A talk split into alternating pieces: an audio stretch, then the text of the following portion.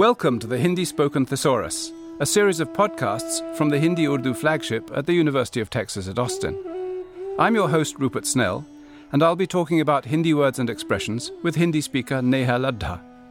Now here's Health Part 2 Dard, Dukh, Taklif, Chot, Ghav, Ilaj, थकना मोच खून होश तो आपने दर्द की चर्चा की थी पेन के लिए um, एक क्रिया है ना दुखना। जैसे हाँ. कि मेरा हाथ दुख रहा है माई हैंड इज़ एकिंग या have a pain in my hand हाँ दुखना शब्द का इस्तेमाल भी दर्द की तरह ही होता है ज़्यादातर। जैसे कि मैं बोल बोल सकती हूँ कि मेरा पेट दर्द हो रहा है या फिर मेरा पेट दुख रहा है। दोनों एक्सेप्टेबल हैं। और इसके अलावा मेरा सिर दुख रहा है मेरी पीठ दुख रही है मेरा पूरा बदन दुख रहा है सब आ, सब इन शब्दों का प्रयोग होता है।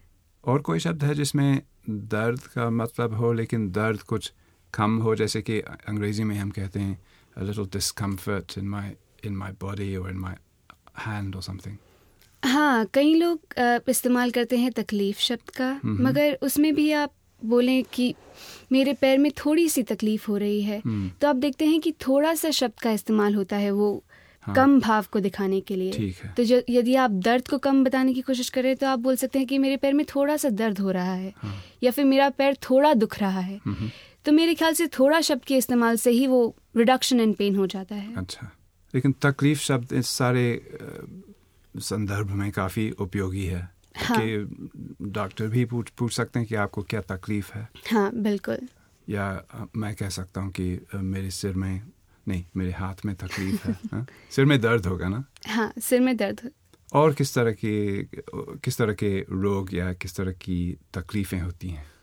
अ, बहुत आम चीज़ है टू गेट इंजर्ड हम्म, तो जब आप टू गेट इंजर्ड की बात करते हैं तो चोट शब्द का इस्तेमाल होता है। चोट यानी कि टू गेट हर्ट तो अक्सर हम देखते हैं कि बच्चे खेलते खेलते उनकी चोट लग जाती है क्योंकि कुछ शैतानी करते हैं कोई शार्प ऑब्जेक्ट आ गया तो उनके कई बार घाव लग जाता है घाव इज़ अ वूंड तो चोट शब्द का इस्तेमाल होता है टू गेट हर्ट के संदर्भ में और घाव शब्द का इस्तेमाल होता है एक वूंड के लिए.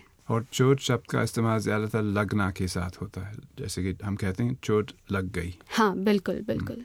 अगर ऐसा करेंगे तो चोट लगेगी आप ज़्यादा शैतानी करोगे तो हाँ। चोट लग जाएगी। हाँ। फिर मेरे पास मत आना। अच्छा। और जब घाव हम आप कह चुकी हैं कि घाव का मतलब है वूंड उसका उसका इलाज कैसे किया जाता है? इलाज शब्द का मतलब है to cure right yes to to treat exactly तो um, घाव शब्द घाव का इलाज कैसे किया जाता है? कोई um, ऐसी दवा है जो लगाई जाती हो? हाँ भारत में आप देखेंगे डिटॉल या सैराडॉन हाँ। लगाई जाती है जो एक तरह की एंटीसेप्टिक होती है। हम्म। तो आप डिटॉल लगाएँगे एक कॉटन पर लेकर और फिर उसके चारों तरफ़ एक पट्टी बाँध देंगे या फिर बैंडेड लगा देंगे। हम्म। तो इन शब्द ऐसे काफ़ी अंग्रेज़ी शब्दों का इस्तेमाल होगा यहाँ लेकिन पर। पट्टी पट्टी तो बहुत अच्छा हिंदी का शब्द है। हाँ हाँ। बैंडेज के लिए। बैंडेज के हाँ, लिए। हाँ। लेकिन इन इस तरह के ऑइंटमेंट के लिए कोई शब्द है हिंदी में? हम्म, जहाँ तक मुझे पता है नहीं आई मीन आम भाषा में तो इस्तेमाल नहीं होगा। अच्छा। बस बोलते हैं कि डिटॉल लगा हाँ लीजिए। हाँ हाँ। हाँ. चाहे वो एंटीसेप्टिक हो नहीं हो मगर भारत में डिटॉल इतनी प्रचलित है कि लोग हर इस तरह के एंटीसेप्टिक को डिटॉल बोल देते हैं। हम्म। पता नहीं यहाँ मिलता है कि नहीं। शायद नहीं। इंग्लैंड में तो बहुत मिलता है। खैर जब दर्द कुछ ज़्यादा हो जाता है तो इसके बारे में इसको इस भाव को व्यक्त करने के लिए क्या कहेंगे? आप बोल सकते हैं बहुत ज़्यादा दर्द हो रहा है। हम्म या या फिर आप बोल सकते हैं कि बहुत ज़ोर से दर्द हो रहा है। तो ये ज़ोर से हाँ बहुत ज़ोरों का दर्द हो रहा है ऐसे भी कई लोग बोलते हैं। तो यदि आपको बहुत गहरी चोट लग गई है और आपके पैर में बहुत दर्द हो रहा है तो आपने बहुत शब्द का इस्तेमाल किया अक्यूट पेन के सेंस को लाने के लिए। या फिर आपके पूरे पैर में बहुत ज़्यादा दर्द हो रहा है तो आप बोल सकते हैं मेरे पैर में बहुत ज़ोर से दर्द हो रहा है या बहुत ज़ोरों का दर्द हो रहा है। हम्म। जोरों का या ज़ोर का? दोनों का इस्तेमाल ठीक है। अच्छा। मुझे लगता है कि मैं ज़ोरों का इस्तेमाल ज़्यादा करती हूँ। हाँ अक्सर जब लोग अ, दूसरे देशों से भारत आते हैं तो उनको बहुत डर है कि उनको किसी तरह की तकलीफ़ होगी जैसे खाना खाने के बाद या पा- पानी पीने के बाद। तो इस इस क्षेत्र में थोड़ा सा हमको इन शब्दों के बारे में बात करनी है चाहिए हमको। अच्छा। तो हाँ भारत के खान पान और पानी को लेकर थोड़ा संकोच रहता है विदेशियों के मन में क्योंकि शायद उतना सैनिटाइज नहीं होता है ये सब भारत में।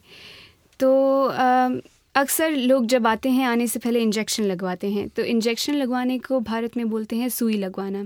हालाँकि इंजेक्शन शब्द का भी इस्तेमाल होता है शायद अधिक होता है मगर आप इसके हिंदी शब्द को देखें तो सुई लगवाना होता है। सुई लगवाना। हाँ जी जैसे कि बोल सकते हैं कि मेरे पिताजी बोलेंगे आज हम हेपेटाइटिस बी का बी का टीका लगवाएँगे या फिर कि सुई लगवाएँगे। हम्म।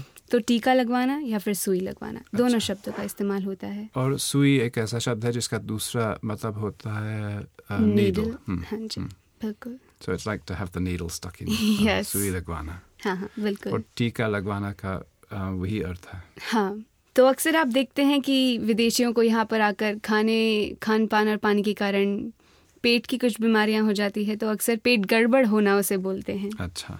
यानी कि एन अपसेट स्टमक। और उसके लिए कई बार जब अपसेट स्टमक के लिए हम दस्त शब्द का इस्तेमाल करते हैं।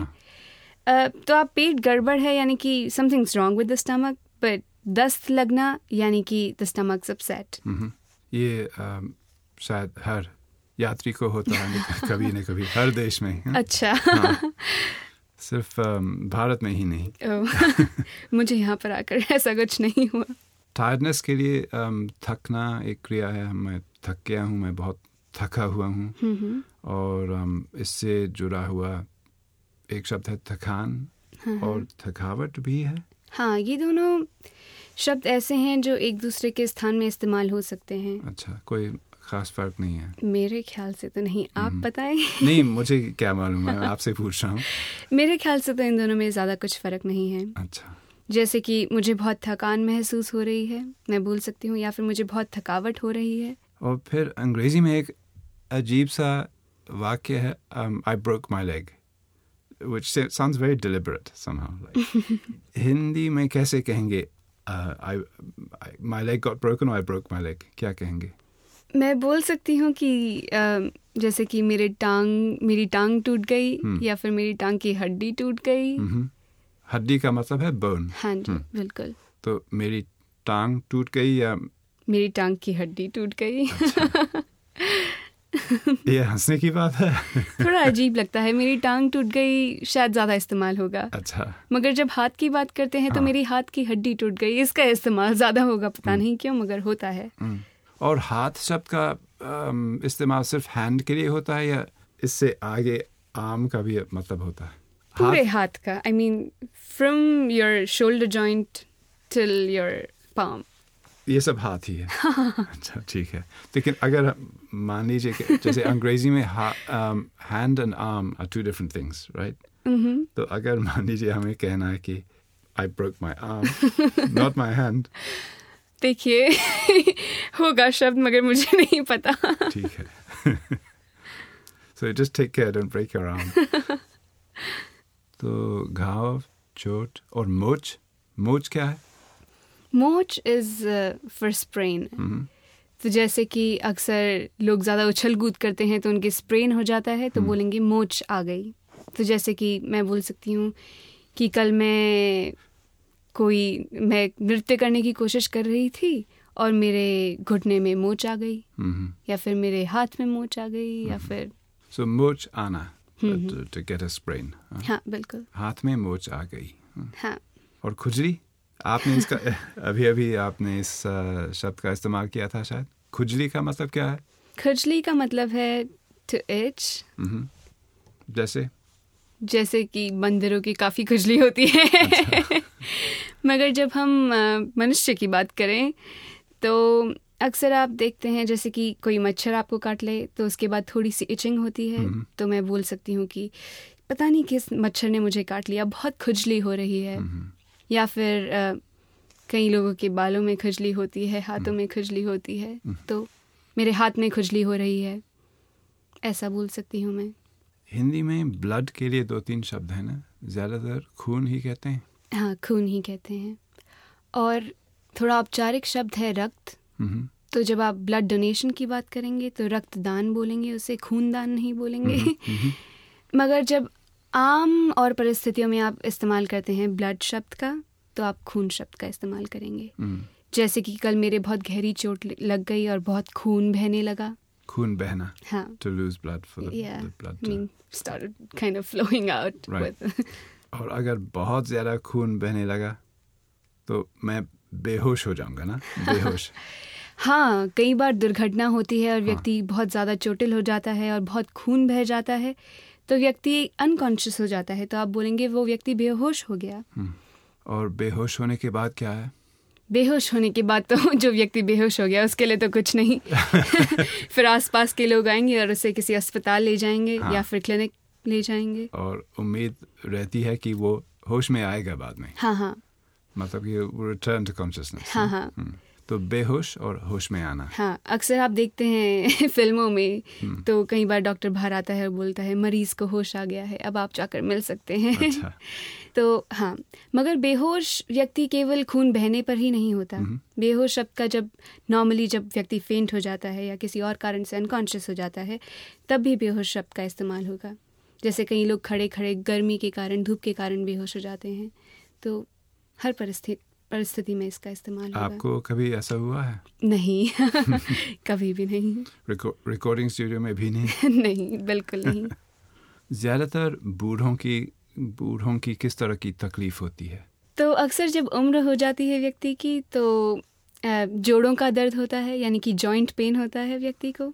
तो अक्सर आप देखेंगे कि यदि घुटने में दर्द है तो भी व्यक्ति बोलेगा कि घुटने में दर्द है या फिर जोड़ों में दर्द है। हम्म। और अक्सर आप बूढ़े व्यक्तियों को बोलते हुए सुनेंगे कि हमारे तो हाथ पैरों ने ही काम करना बंद कर दिया है और उसके लिए वो अक्सर बोलते हैं कि हमारे हाथ पैरों ने जवाब दे दिया है। अच्छा हाँ। तो मेरे ख्याल से ये मैंने कुछ ज़्यादा ही सुना है। अच्छा मैं भी उसी उम्र में अभी प्रवेश करने वाला हूँ। अच्छा। चलने में तकलीफ़ होती है कभी कभी नहीं ऐसी बात नहीं। The Hindi Spoken Thesaurus is produced by the Texas Language Technology Center, working with the Hindi Urdu flagship team. You can download PDFs of glossaries for these podcasts from the Hindi Urdu flagship website.